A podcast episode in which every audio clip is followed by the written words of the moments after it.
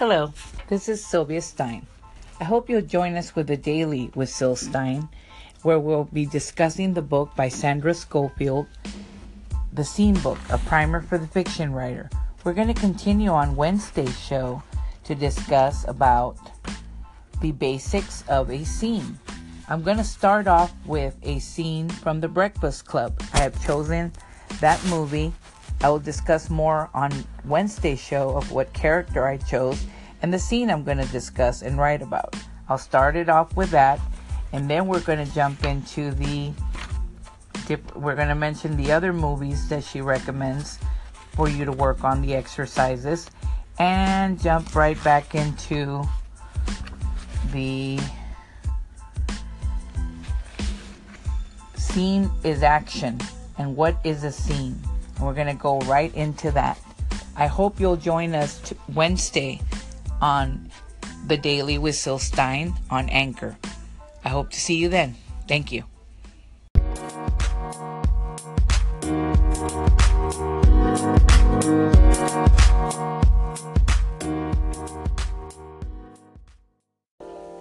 Well, happy Wednesday, everyone, and welcome to The Daily with Syl Stein.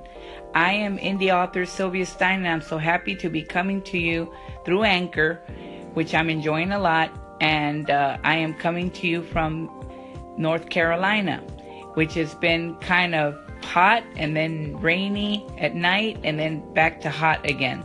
So I hope that all of you are having a great day. I'm enjoying my cup of coffee. It's my first one today. I got a late start today because I have children who are on vacation. You know, they're still off for the summer, so I had to kind of work through all of that. So that's another part that I'll share another day. But for today, we're continuing on.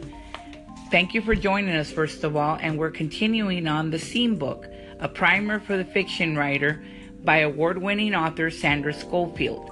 If you have not gotten this book, be sure to go out and get it, because if you're a writer and you're trying to create great scenes, powerful scenes, this book will give you such insight into how to build on and create. As she mentioned, you know, you keep learning as a writer, and this is one of the best books there is for creating great scenes.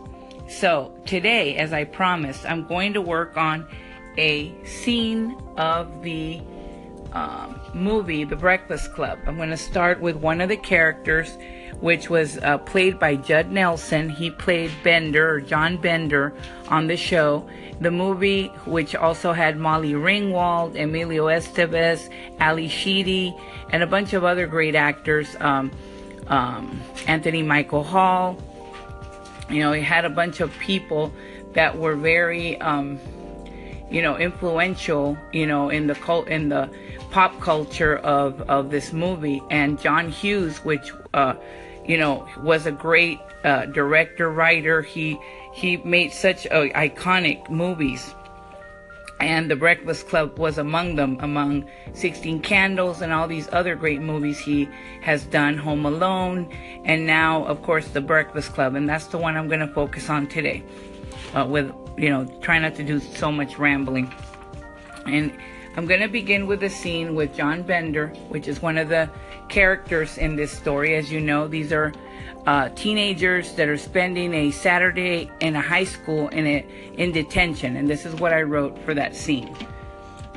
John Bender made his way into the library that early Saturday morning when he noticed someone familiar. He noticed it was her, but instead of smiling, he fought the urge to do so, and instead walked inside and decided to be his old charming self. After all, he did not want to disappoint. Well, I'm glad you decided to join us this morning, Mr. Bender. Okay, so here it begins, he thought to himself. Principal Vernon, well, it's nice to see how life your boring is when you almost look like you live here. He had quite a smirk as he said that. But deep down, Bender knew he would hit a chord with Vernon. After all, everyone in the high school knew what kind of troublemaker he was. He also deeply hated Vernon, who acted all high and mighty and never had one kind word for him all the time he attended school there. I think I made a mistake there. I meant to say, after all, everyone in the high school knew what kind of troublemaker Bender was. Because if I say he was, it's like I'm talking about Vernon. Then he says he also deeply hated Vernon, who acted all high and mighty and never had one kind word for him all the time he attended school there. Ah, shut your trap, Bender, he immediately lashed out. Bender just smiled at him. Then he placed himself in the back seats while giving the rest of the kids a mean glare. So what are you all looking at? He said. Stop looking at me. Everyone looked at him, confused. They didn't understand his demeanor. However, his immediate attention went back to the girl in the front row with the reddish hair. She seemed uptight and pristine with her attire, but still he did not quite know. He didn't quite know what his fascination was with her at the moment. On another note, he also managed to catch the girl in the back, who appeared to be some sort of a recluse in the way she hid her face from everyone. And that's basically the scene I worked on. It's not perfect, but I wanted to kind of start off what Sandra Scofield wanted us to do on this first segment. And we'll be right back. And welcome back. So, I hope you all liked the sample I gave. This is because she had asked to pick a movie, and I recommended different ones. I talked about Babette's Feast, The Breakfast Club, Desert Bloom, there's Dirt, HUD, Stand By Me, Tender Mercies, You Can Count On Me, Witness. So there's different types of movies that you can use. I chose to do, to try to convey an action crisply. In this case, there was a bit of dialogue, but I kind of did it in the perspective of John Bender, because he's the troublemaker, as you notice, throughout.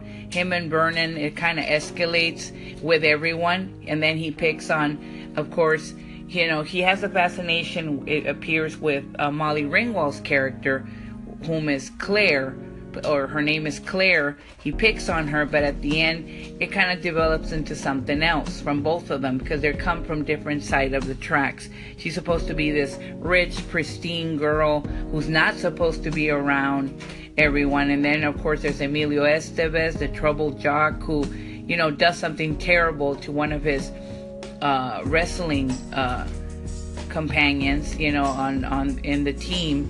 He has to go there to, you know, because apparently that was the way to get out of getting into more trouble for what he did. And then, of course, there's the geeky role played by Anthony Michael Hall, which is something that you know, he does very well in those roles, like 16 Candles. You know, he was able to play another role of the nerdy, geeky guy who gets in trouble as well. And then, well, we don't find out till later what happens to Ali Sheedy's character, you know, because she plays that, you know, that girl in the back. I believe it's Allison. And she has a, you know, a complex where she's kind of hiding her face. And then, of course, they have that big reveal in, you know, in the middle of the movie. So there's many scenes you can work through. It doesn't have to be the one I did. You can do different ones. I suggest you practice more of these at home, you know, and if you want to call in and share one of your scenes. I think there's also, they mentioned All the Pretty Horses, A Flag for Sunrise, Rabbit Run. There's different types that you can use to create a scene. So try to work on the way that you are able to get through these this type of work by Sandra Scofield, just to get you kind of going through scenes and trying to practice on them. So you do them the way you think you can work through them, and you know, the better you get, the easier it'll be. And we'll be right back. And welcome back to The Daily with Syl Stein. Today we are going over the book, or discussing the book by Sandra Scofield, or award-winning author Sandra Scofield, The Scene Book, a primer for the fiction writer. Now we're continuing on, what is a scene? Scene is action. she says. Narrative is the telling of a story, events, or the definition is narrative is the telling of a story, events with consequences for characters.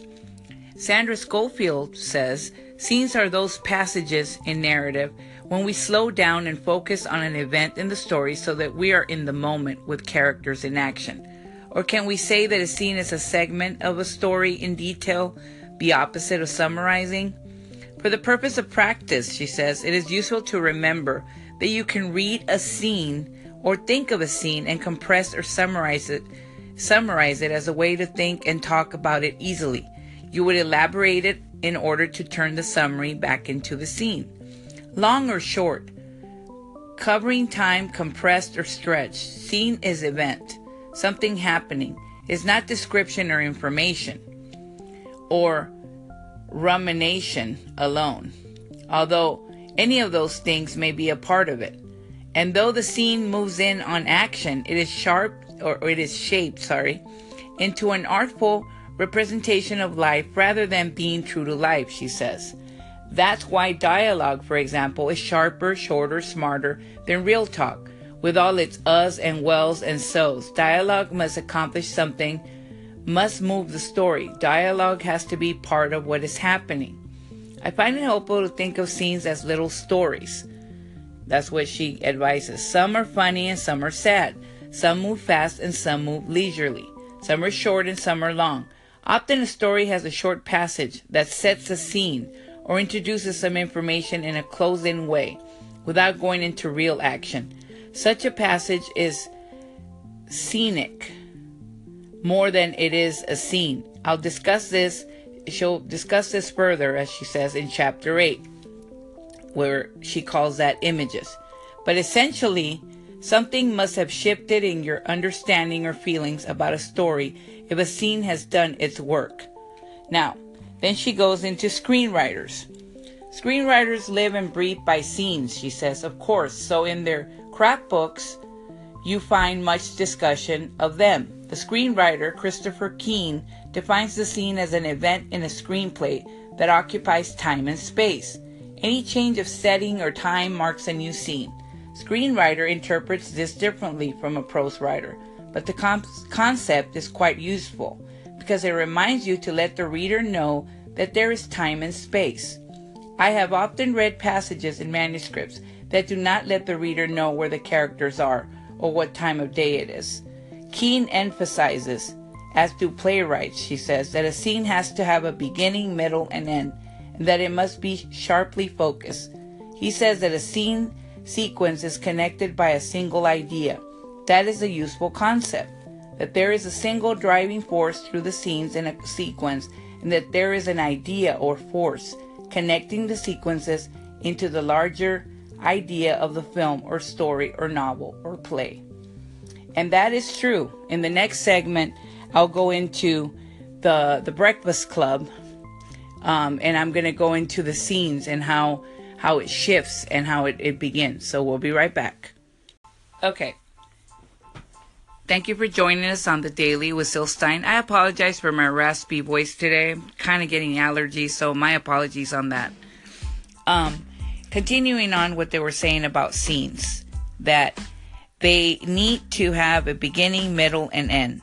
And they're the driving force in any idea where you're writing, or like in this case, she mentions, Sandra Scofield mentions Christopher Keane, a screenwriter, and how they have the type of interpret differently from a prose writer, but the concept is quite useful because it does remind the reader that there is time and space. I wanted to use the example of The Breakfast Club because as they walk in the morning, they're to spend a day on Saturday detention. There's several pivotal scenes in the beginning when they get there, and then of course they have the lunch. They go through that. Then of course it gets later in the day when Principal Vernon gets into the records room, and then he interacts with the janitor, and they used to be colleagues, and they kind of share, their own stories while they're talking.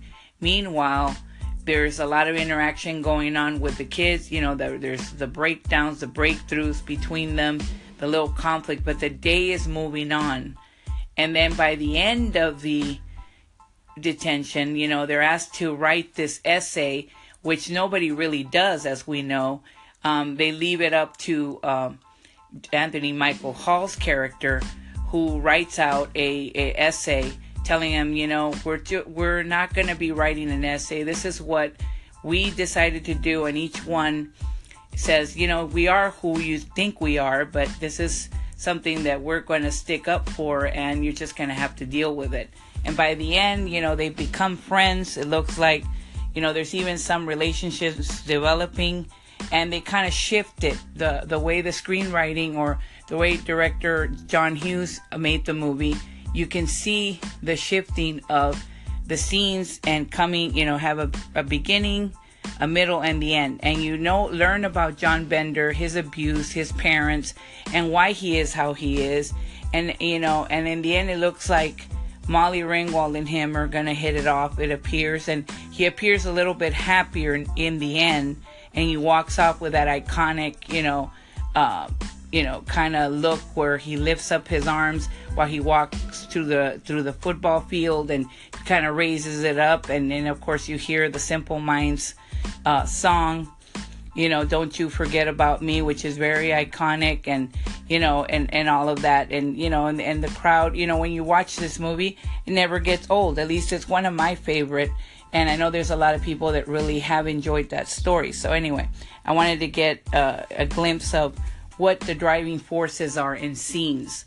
And if you have one in particular that you want to share and want to call in about, I hope that you'll call in to Anchor and let us know your thoughts on it and what type of scene that you want to work on, whether it's your own or from a movie. And be sure to let us know so we can share it on the air.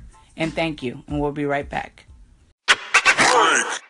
And welcome back to The Daily with Syl Stein.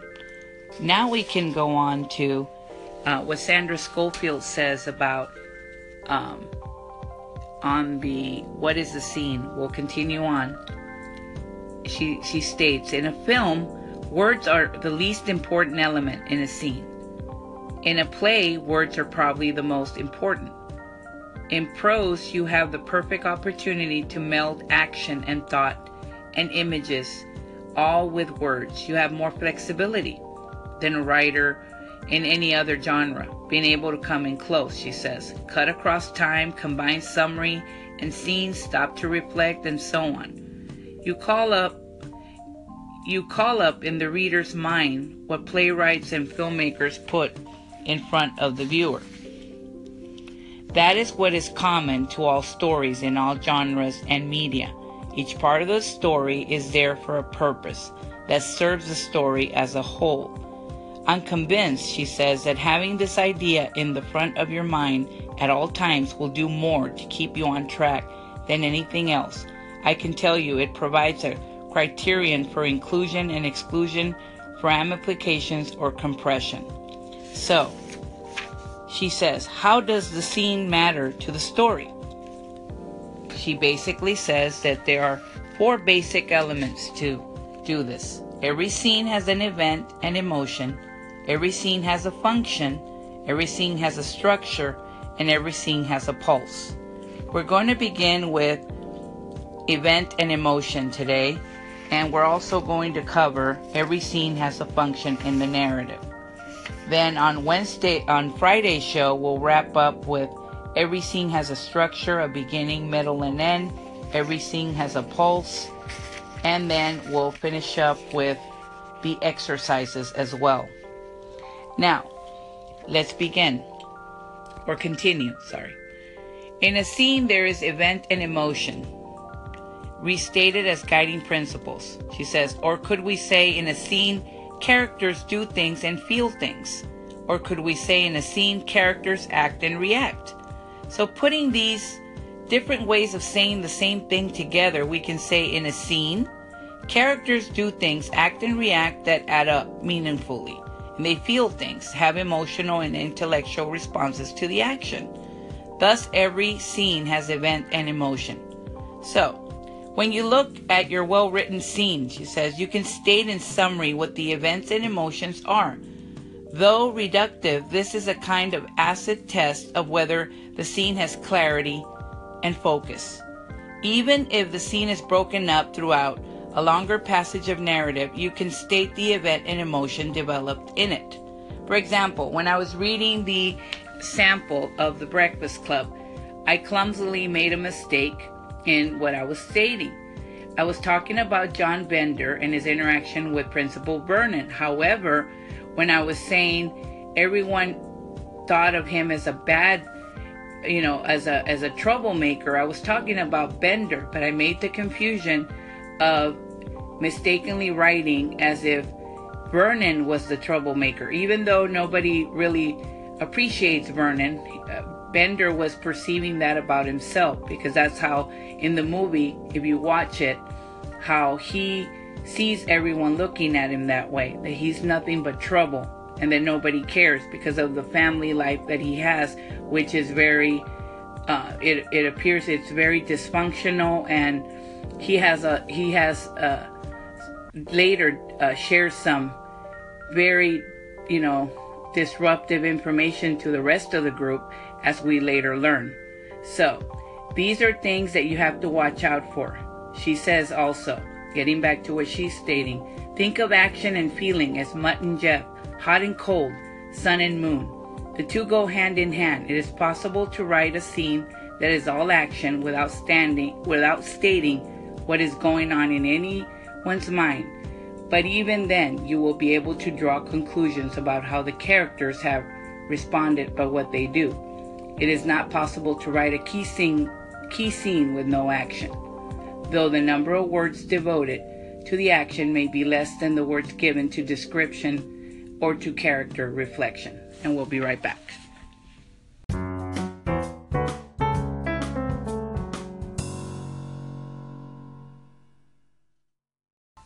Okay, and welcome back to the Daily. Okay, as we left off, using the book by Sandra Scofield, The Scene Book, a primer for the fiction writer. Now we're going into every scene has an event and emotion.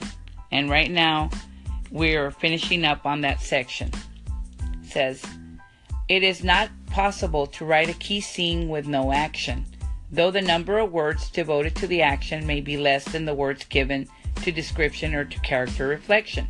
She goes on to say, without action, you can have reflection. You can have what amounts to a kind of essay voice commenting on the story. You can have a scenic setup, but you don't have a scene. You have a passage of a narrative or authorial commentary, one that works in a different way, we hope, and not a failed scene.